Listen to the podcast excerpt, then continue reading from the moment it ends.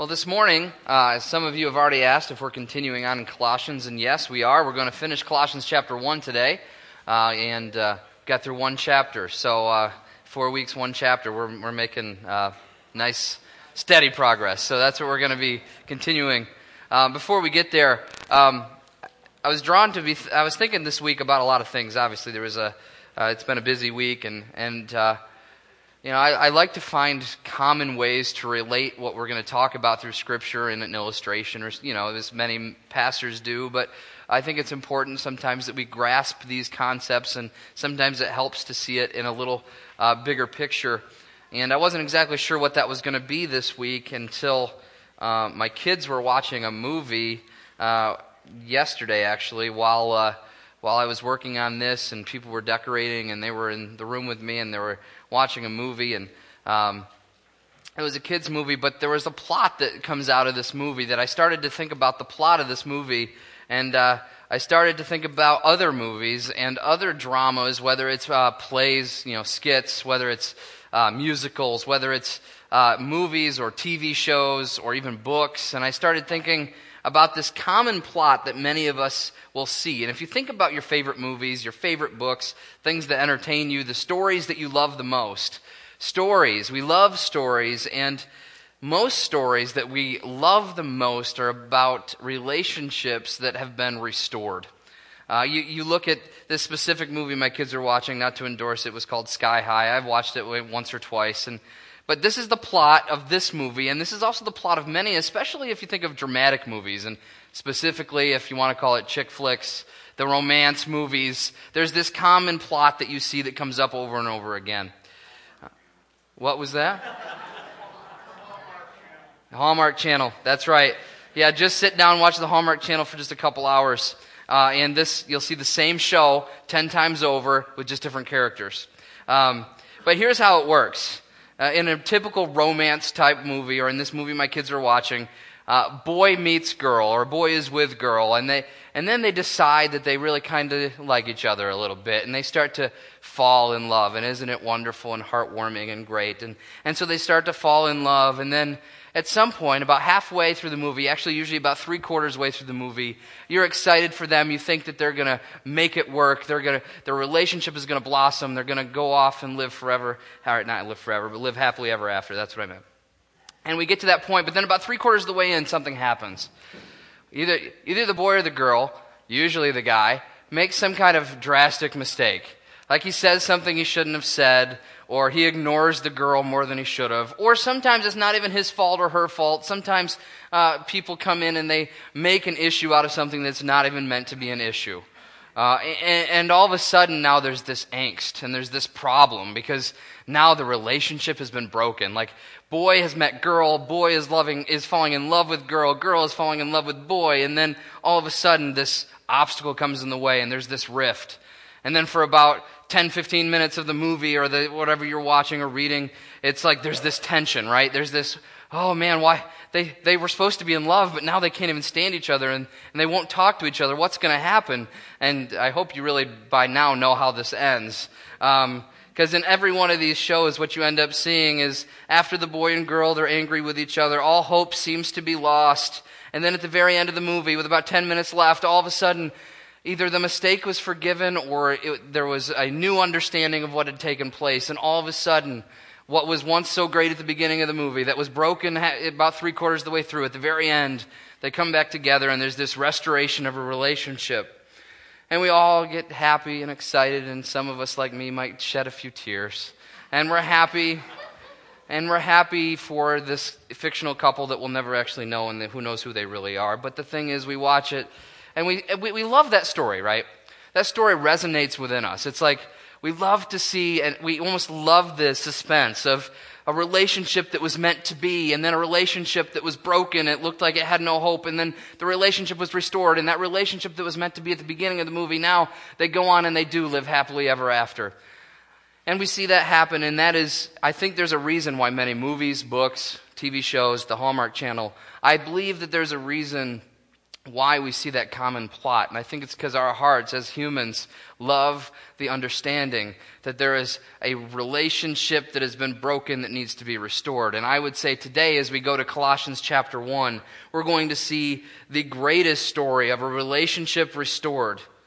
Uh, the greatest story and it's not even a story in the sense that it's fictional. Obviously, this is a real life story, a true life story, and it is the best story of the, the restoration of a relationship. You see, God created each and every one of us. He created the world. He created mankind. And when He created Adam and Eve and when He created us, His intention was to have a perfect relationship with us. And he did. He walked in the garden, he talked with Adam and Eve, and things were the way they were meant to be. And that relationship was growing, and it was budding, and it was beautiful, and it was perfect.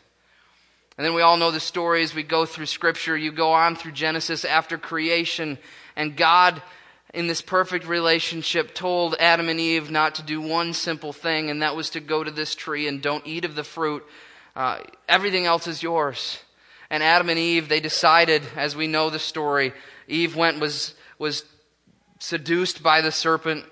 Uh, that she was convinced that she needed to eat of this fruit, and her pride welled up, and she cared more about her pride and then she did about God's God's law and she broke the law and Adam was with her and at the same time they partook of the fruit and they sinned against the God who had given them a perfect relationship, their creator who was walking in the garden with them. And from that point on in history, we see the effects of that first sin that there has been a broken relationship with God, that there was a curse placed upon mankind and on this world that says there is now a problem, that relationship has been broken, that the relationship, the perfect relationship with God, has been broken because of sin. Death has entered, the consequences of that sin, and it has separated us from God, that perfect relationship that we so need and so desire. But the beautiful thing is, is that God chose to step in and repair the relationship. And that's what we're going to look at today as we go into Colossians chapter 1 and look at these last few verses. We're going to look at the fact that God decided to repair the broken relationship through Jesus Christ. That Christ is the great reconciler, the one who brings relationship restoration between God and man. And He is the one that's going to give us that happily ever after because He is the only one that can repair the relationship that has been broken between man and God. And we know this simply too as we've looked at what we've looked at so far in Colossians that because Jesus is superior over all else. He is the first and foremost. He is in first place of all things. And therefore, he has the power and the ability and the calling to be that one who can repair the relationship between God and man. And as we look at Colossians 1, we're going to see that this morning. If you turn to Colossians 1, verses 21 through 29, if you haven't already turned there, we'll be reading there in just a second. But before we do that, let's take a minute to remind ourselves of what we have read and learned from the first 20 verses of Colossians. From there, we will then look in more detail at what Christ has done to bring a restored relationship between us and God. So, as we look at these first 20 verses, we, we remember that we're finding ourselves in the book of Colossians. This is a city, Colossae, that is on a major trade route. We've looked at that. There's a blending of beliefs that is happening in Colossae. There's, there's Christianity, there's Jewish belief, there's pagan belief, there's cultish practices, there's belief in angels. There's lots of things that are getting all mixed up in Colossae. And Paul now is writing to this Colossian church and he's writing to them and he's saying, Look, remember that Christ is superior over everything else. He is the greatest and the most, and there is no reason for you to ever, ever add anything to your faith. And not only should you not, but you can't.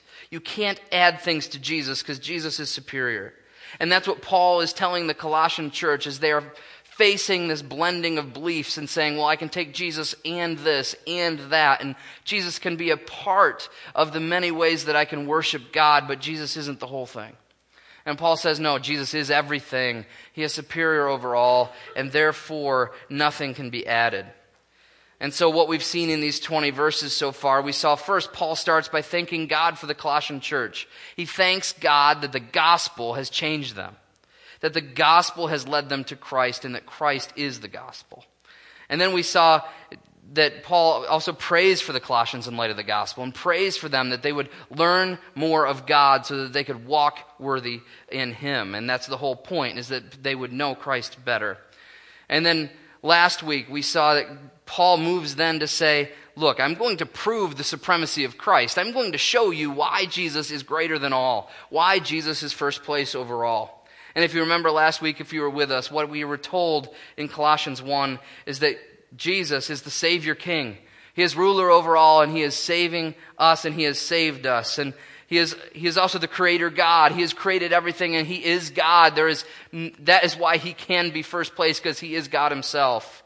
And then we finally saw him as the risen Lord, that he conquered sin and death through his resurrection. As a result, he is the Lord of not only uh, the world, but he, of creation, but also Lord of the church, Lord of the new creation, the new person that we become and that he is the Lord of the church. And as the Lord of the church, and as the Creator God, and as the Savior King, all of those things point to one very simple thing, and this is what Paul was saying last week that he is first place. That he is first and foremost over anything and everything that we could ever add, and there is no reason that we can add anything to him as well. And then we looked at, at the very end last week, we looked at uh, Colossians chapter 1 uh, we were looking here, uh, we finish in, in verse 20. And it says, And through him to reconcile to himself all things, whether on earth or in heaven, making peace by the blood of his cross. And we see that one of the main things that we see is Jesus is first place and he is over all. He is king, he is God, and he is Lord. We see those things coming together, and it points us to the fact uh, that God, that he is reconciling. He is bringing peace. He is literally restoring the relationship that was broken. He is restoring the relationship of creation to himself. He is restoring the relationship of man to himself through the person of Jesus Christ. And that is exactly what we see happening. And so that's where we've been. Uh, the first 20 verses have shown us with no question, no uncertain terms whatsoever, that Jesus is superior, he is God, and therefore we submit to him completely. And as a result, as we submit to him, he is bringing peace to the world. He's restoring the relationship that has been broken. So then we move on in, in Colossians chapter 1, starting in verses 21. Please join me as we read. Colossians 1, starting in verse 21, we're going to be reading through the end of the chapter. And you who were once alienated and hostile in mind, doing evil deeds, he is now reconciled in his body of flesh by his death, in order to present you holy and blameless and above, and above reproach before him. If indeed you continue in the faith, stable and steadfast, not shifting from the hope of the gospel that you heard, which has been proclaimed in all creation and under heaven, and of which I, Paul, became a minister. So, Paul has been talking about the supremacy of Jesus Christ. We saw that Jesus is bringing peace through his death. And now Paul moves on to prove, in no uncertain terms, that Jesus Christ has the power to reconcile the world, that he has the power to restore relationship. And he proves that by pointing, first of all, to the certainty of the reconciliation that has already happened with the believers. Uh, we see the certainty of reconciliation is our point one in verses 21 through 23. And here's a few things that we can see as we look at Colossians chapter 1. He says, Look, uh, Jesus is first and foremost, he's reconciling all things to himself, he's bringing peace. And in case you are wondering if he can do that, let's remember what he's already done. And so we start by looking at the certainty of our reconciliation, the certainty of the fact that we have been restored to a right relationship with God. And so this is what we see. We first of all see in this passage, verses 21 through 23, we see that we start, we are at war with God. We were at war with God. That is what we are told here in verse 21. He says, uh, You were once alienated and hostile in mind, doing evil deeds. So we are at war with God. First of all, we were alienated or we were separated from God. We were separated from God. Back when that, that relationship was perfect, when sin entered the world, there was a real separation that happened. And God said, Now death has come to the world. And it's not just physical death, but it was also this relational separation that is spiritual death between God and man. And there's this divide now. And so Paul reminds us of that, and he says, Look, remember, you were once alienated, you were once separated from God, and you, your, your relationship was broken with God. And then he says, Not only that, but your mind, your thoughts were hateful to God. Hostile in mind is the way the ESV translates it that we were hostile towards God, that we were hateful to God, that we hated God. Our broken relationship caused us to be in a place where we lived a selfish life and saying, What matters is what I want. I don't care what God wants. That's what happened at the very first sin, right? It was, hey, I'm going to do something that will benefit me. I don't care what God has said. And that has continued on throughout the ages, that we have made selfish choices that have served ourselves instead of served the God who created us. And we have been hateful to Him in our thoughts, in our mind, that the way, our natural way is, is that we hate God because we love ourselves too much. That is the point. And so he says, You have been separated from God, and, and you were hateful to God. And then he wants to kind of say, Hey, and by the way, if you don't believe that you were hateful to God, our hatred was seen through the evil actions. Our hatred was seen through our evil actions. It says here in ESV, doing evil deeds. And what Paul is saying here, and remember, when Paul writes, a lot of times he, he takes one phrase and then he explains that phrase a little bit more.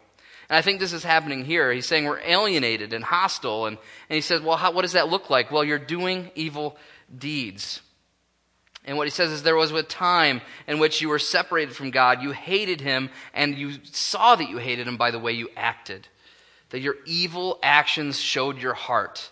Our evil actions showed our heart to say, God, I care about myself. I love myself too much to care about you. And therefore, we hated him in our mind. And therefore, the way we lived showed that. The way that the natural man without the work of Christ, which we'll talk about in a minute, operates and works is that we only desire what's best for us. We care about ourselves first and foremost. Even when we pretend, or not even pretend, even when we think we are serving someone else, if it's not through Jesus Christ, there's always some kind of ulterior motive that brings it back to our selfishness. And we see that we love ourselves, and God says we are at war. That we were at war with God. We were separated, hateful, and we did evil deeds. But then the good news comes because Paul says that. Remember, that was who you were. But he says in 22, He is now reconciled in his body of flesh by his death in order to present you holy and blameless and above, above reproach before him. And so Paul says, look, this is what you were. You were alienated. You were separated. You were hateful. You were doing evil deeds.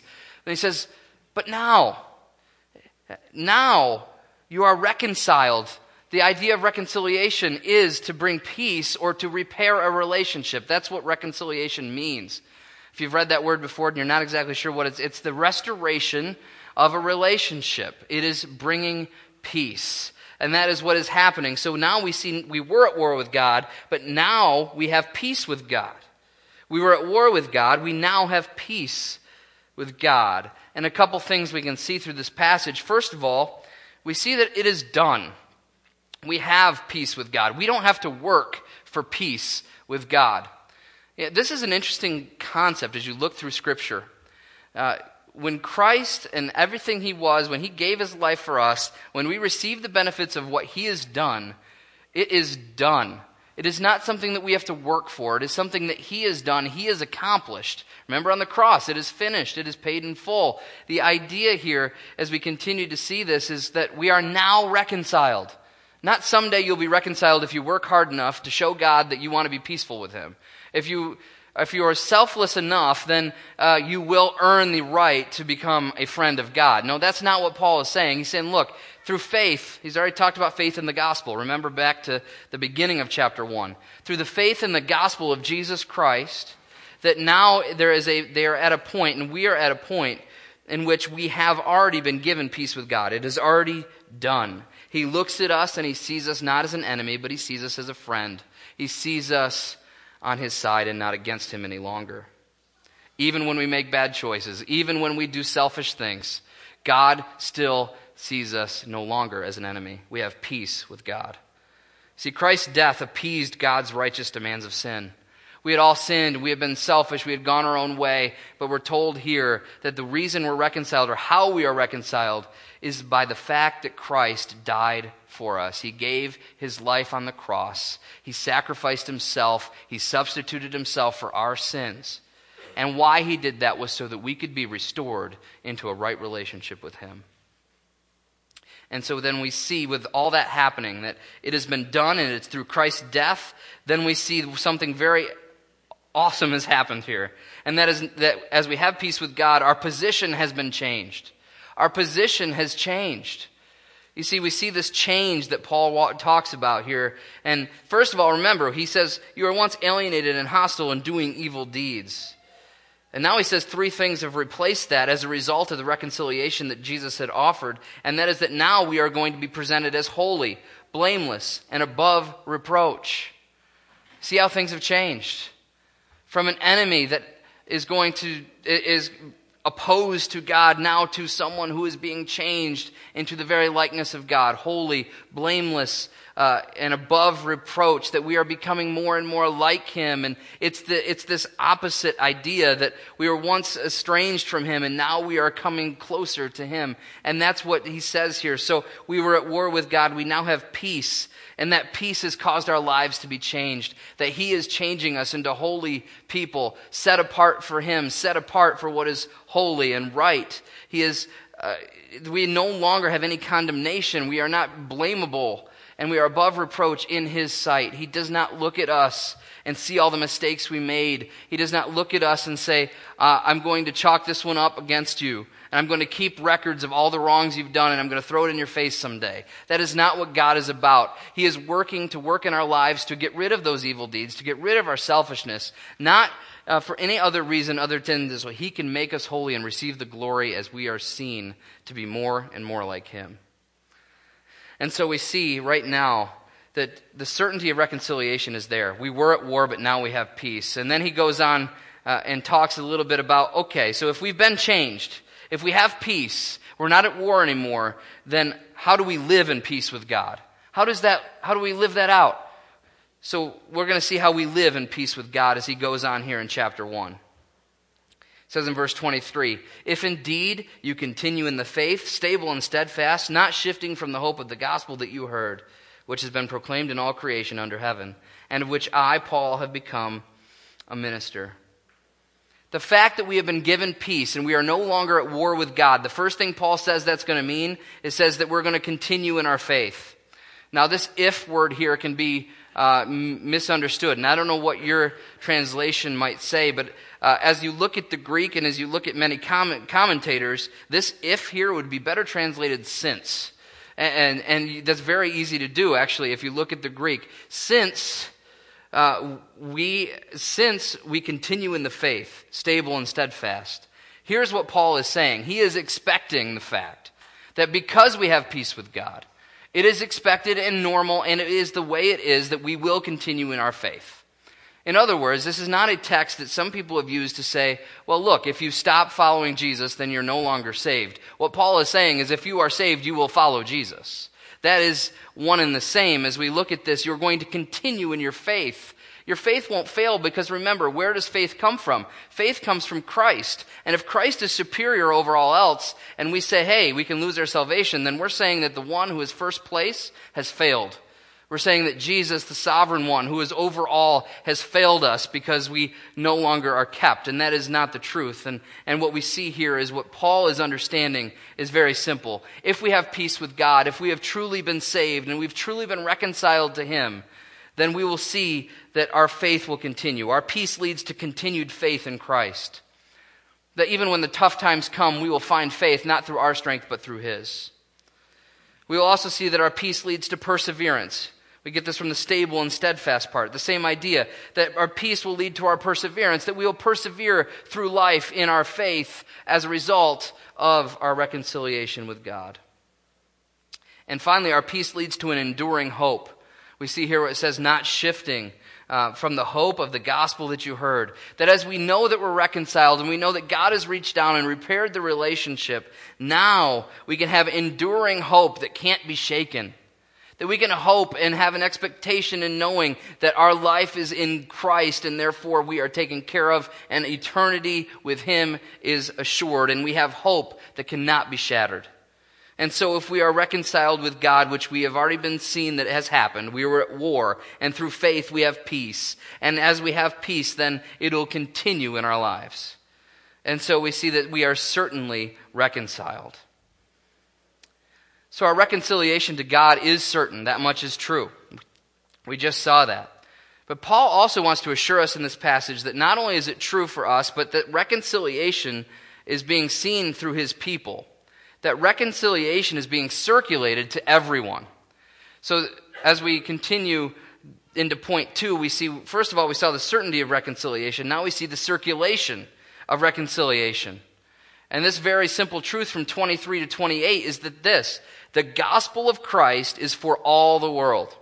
The gospel of Christ is for all the world. We see that here at the end of verse 23. It talks about the gospel. The hope of the gospel says, which has been proclaimed in all creation under heaven, and of which I, Paul, became a minister.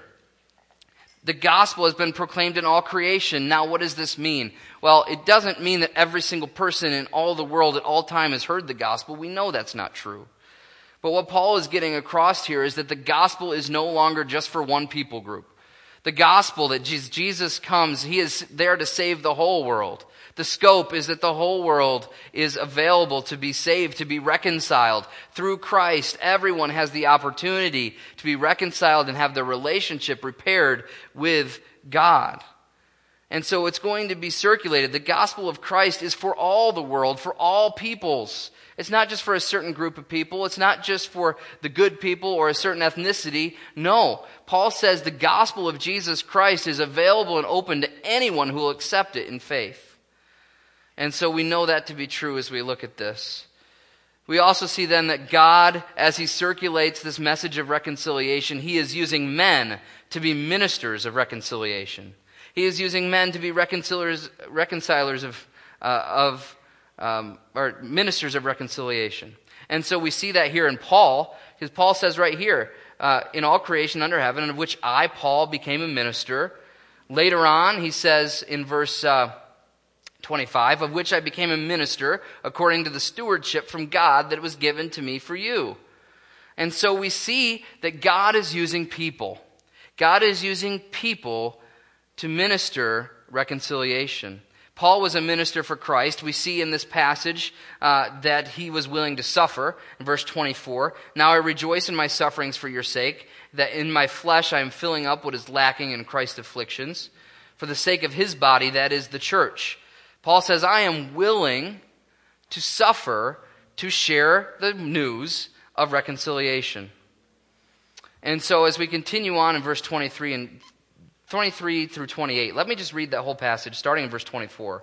Now I rejoice in my sufferings for your sake and in my flesh, and I am filling up what is lacking in Christ's afflictions, for the sake of his body, that is the church, of which I became a minister according to the stewardship uh, that, from God that was given to me for you to make the word of God fully known. The mystery hidden for ages and generations, but it has now been revealed to his saints. To them God chose to make known the great how great among the Gentiles are the riches of his glory of this mystery, which is Christ in you, the hope of glory. Him we proclaim, warning everyone and teaching everyone with all wisdom, that we may present everyone mature in Christ.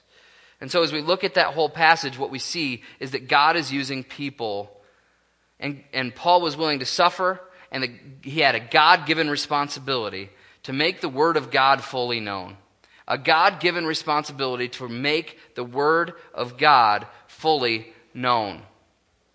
Now, what is the Word of God fully known? Think in context of Colossians. Paul's ministry is to preach Jesus Christ. And we see that here it says, In him we proclaim. That the mystery of Christ in you is what he proclaims. That Paul is a minister of Jesus, and he is preaching Jesus, and we should do the same as a quick bunny trail, if you will, uh, I want everybody, we were here last week, but I want to go over to 2 Corinthians. If everybody would turn with me to 2 Corinthians chapter 5, verses 18 through 20. 2 Corinthians 5, 18 through 20 talks more about reconciliation. And I, I feel like we couldn't talk about the reconciliation that is talked about in Colossians without going to 2 Corinthians. And so we're in 2 Corinthians chapter 5, and I want to make a few points as we look at verses 18 through 20. 2 Corinthians 5 18 through 20 says this. And actually, I'm going to back up to 17. In 17, it says, Therefore, if anyone is in Christ, he is a new creation. The old has passed away. Behold, the new has come. That is the new creation that we've been promised. All this is from God, who through Christ reconciled us to himself and gave us the ministry of reconciliation That is, in Christ, God was reconciling the world to himself, not counting their trespasses against them, but entrusting to us the message of reconciliation. Therefore, we are ambassadors for Christ, God making his appeal through us. We implore you then, on behalf of Christ, be reconciled to God. So we see this truth not only in Colossians, but now we also see it in 2 Corinthians that we are ambassadors of Christ ambassadors of Christ. The message of peace is for us to share. The message of a restored relationship is for us to share to the world around us. Now, I came to this interesting idea as I was studying this and reading some ideas. The idea of ambassador. Now, a lot of times, uh, you've heard this verse before we are ambassadors for Christ. And a lot of times people will say, what does that mean? Well, an ambassador is a representative. An, amb- an, ambassador represents a country to another country, if you know how that works. And, and that is a very true statement. Uh, but in the context of what this passage is talking about, it's talking about God making peace with the world. Here's an interesting thing to think about as an ambassador. Uh, when an ambassador is in another country, from our country, let's just use that as an example, and war happens, and there is war in the country that that ambassador is in, what, is, what do we usually do? We get them out of there, pull them out. Uh, and I thought, you know what an ambassador really is? An ambassador is in another country to restore and maintain peace, right?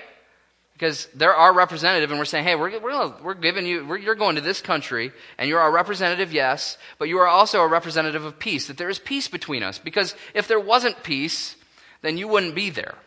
And that's kind of the idea is that an ambassador not only is a representative of our government and of our country, but an ambassador is almost a symbol of peace, that peace is happening between one nation to another nation. And see, as ambassadors, we are keepers of the peace. You see, peace has been offered to this world, and we are messengers of peace. So we are in this world as representatives of Jesus Christ, absolutely, but we are representatives of the peace that he has offered to this world. That he has said, Look, I, am, I have done what it takes to restore the relationship that was once broken, and through my church and through my people, I want them to show that peace is real and peace is possible. So we are people of peace. We are ministers of peace. We are speakers of peace. The message of peace is ours to share. That God is sharing it through us, and that is the truth we see in 2 Corinthians chapter 5. And so we see that God is using people to circulate the message of reconciliation. And finally, we've already mentioned this going back to Colossians. We see that Christ is being preached. We see that as everything is circulating, what is being preached? It's, it's Him, it's Christ. It says, Him we proclaim. We proclaim Jesus Christ. Remember, He is the essence of the gospel. All the gospel is Jesus Christ, and it all relates back to Him. And therefore, we preach Christ, and that is the message of reconciliation. The message of reconciliation is Christ. That we share Christ with the world around us. The Christ who saved us, the Christ who is first place, the Christ who, who is superior over all. That is what we share. That Christ has come to mend the relationship because he is the greatest, he is the most, he is first place, he is superior. And therefore, he, save, he can save the world and bring peace, and that is the message that we bring. It's Christ and Christ alone. It's not a cute presentation. It's not uh, anything like to make the world better by doing good deeds. Those are all good things, but no, we share Christ. That is what we share through the way we live, through the way we talk. We share Christ. The Word of God that Paul is making fully known is the mystery of Christ, as we see in this passage. And Christ living in people is the hope that we are to share. Christ living in us. Remember what Paul says here. He says, uh, To them God chose to make known how great among the Gentiles are the riches of his glory of this mystery, which is Christ in you. Christ living in us, Christ taking over our lives, that is the mystery. That is the hope that we have, and that is the message that we bring. And so we see so far that we have certainly been reconciled and, and we are circulating the message of reconciliation. And God has made reconciliation possible for all and has chosen to use us to share this message. But it doesn't just stop there. Because once we understand the certainty of our reconciliation and the circulation of it as well, we must also see that there is a continuation of reconciliation. That there is, our, as we are reconciled, it doesn't just end when we've made peace, okay, now we move on and it's forgotten.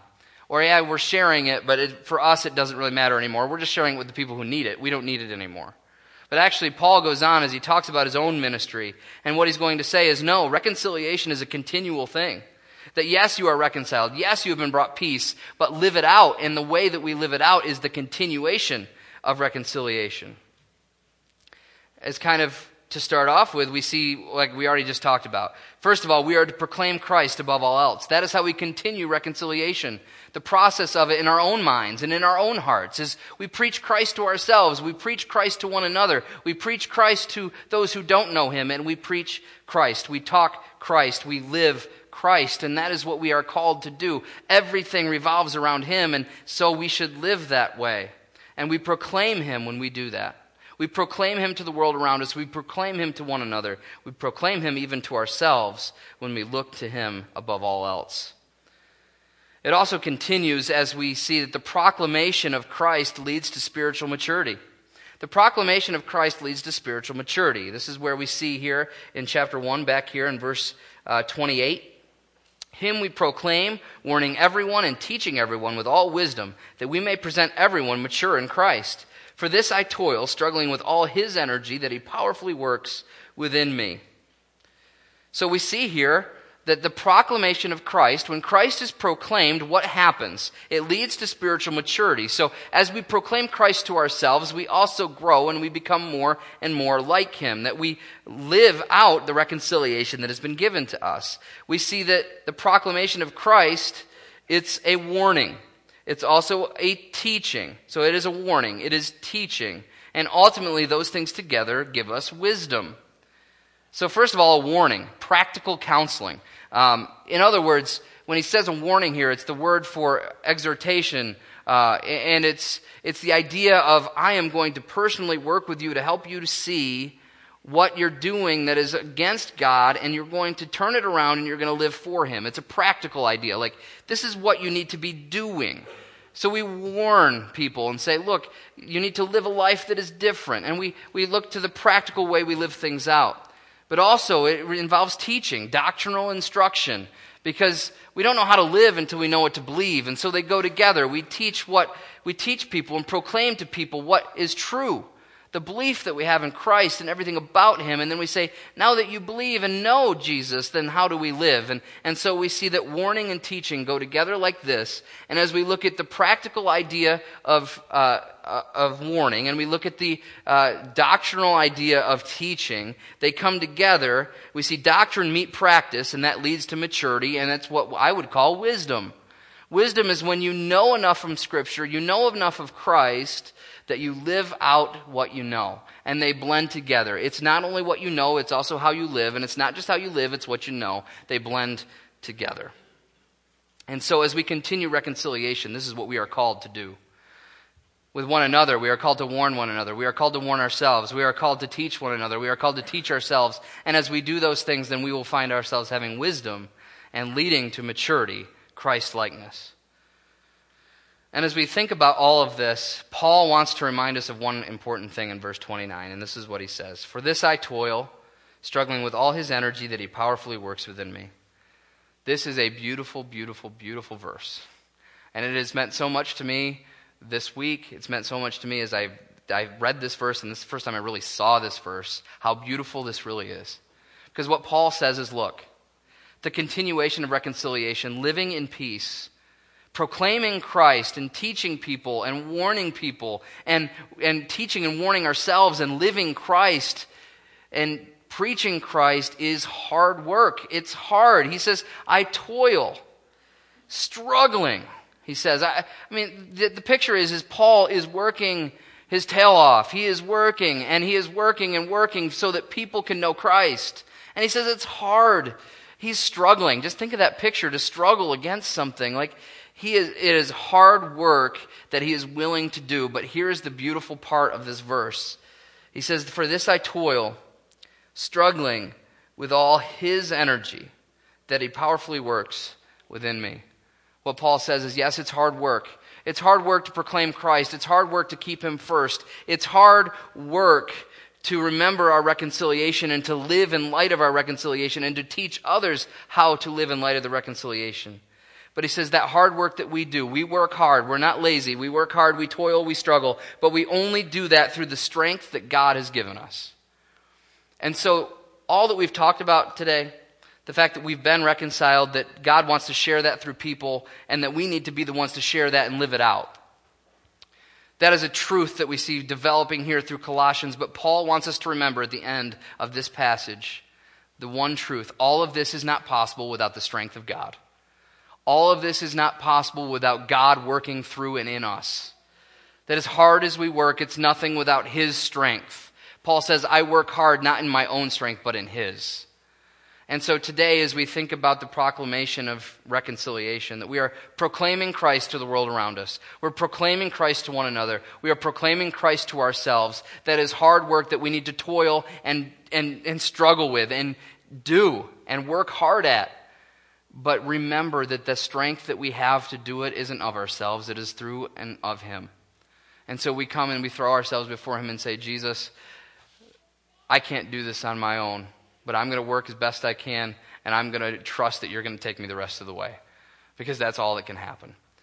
And, and, so we, it is very possible for us to understand this reconciliation, to live it out, to preach it to others, because it's through His power that it happens. So today we have seen that reconciliation is certain. It is also circulated throughout the world, and that if we continue to live in the reconciliation, that we need to continue to live in the reconciliation of our relationship with God.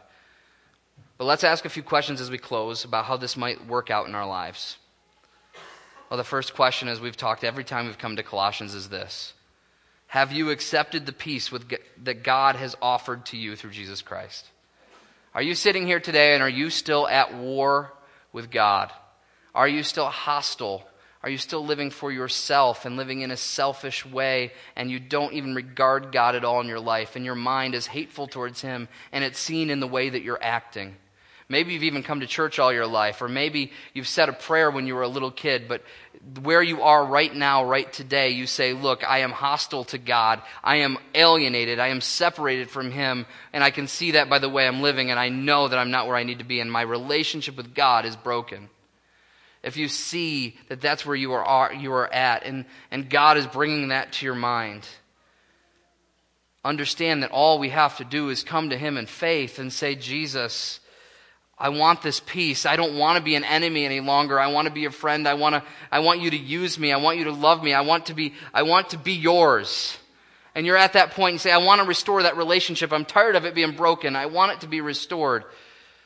You come to him in faith and you believe in him. You believe in everything that he's done, all that he is, all that he says he is, and we believe in him. And as we do that, it causes repentance in our life as we, as we turn away from ourselves and we turn towards Jesus. And we say, I'm going to live for you. Out of my faith, out of my trust in you, I'm living for you. And then we have a restored relationship with Jesus. And each and every one of us can have that relationship and each and every one of us can be restored if we will only come to Him in faith and ask Him for that restoration. Ask for forgiveness. Admit that we're a sinner, that we can do nothing to save ourselves, and come to Jesus Christ and say, Everything I have is yours.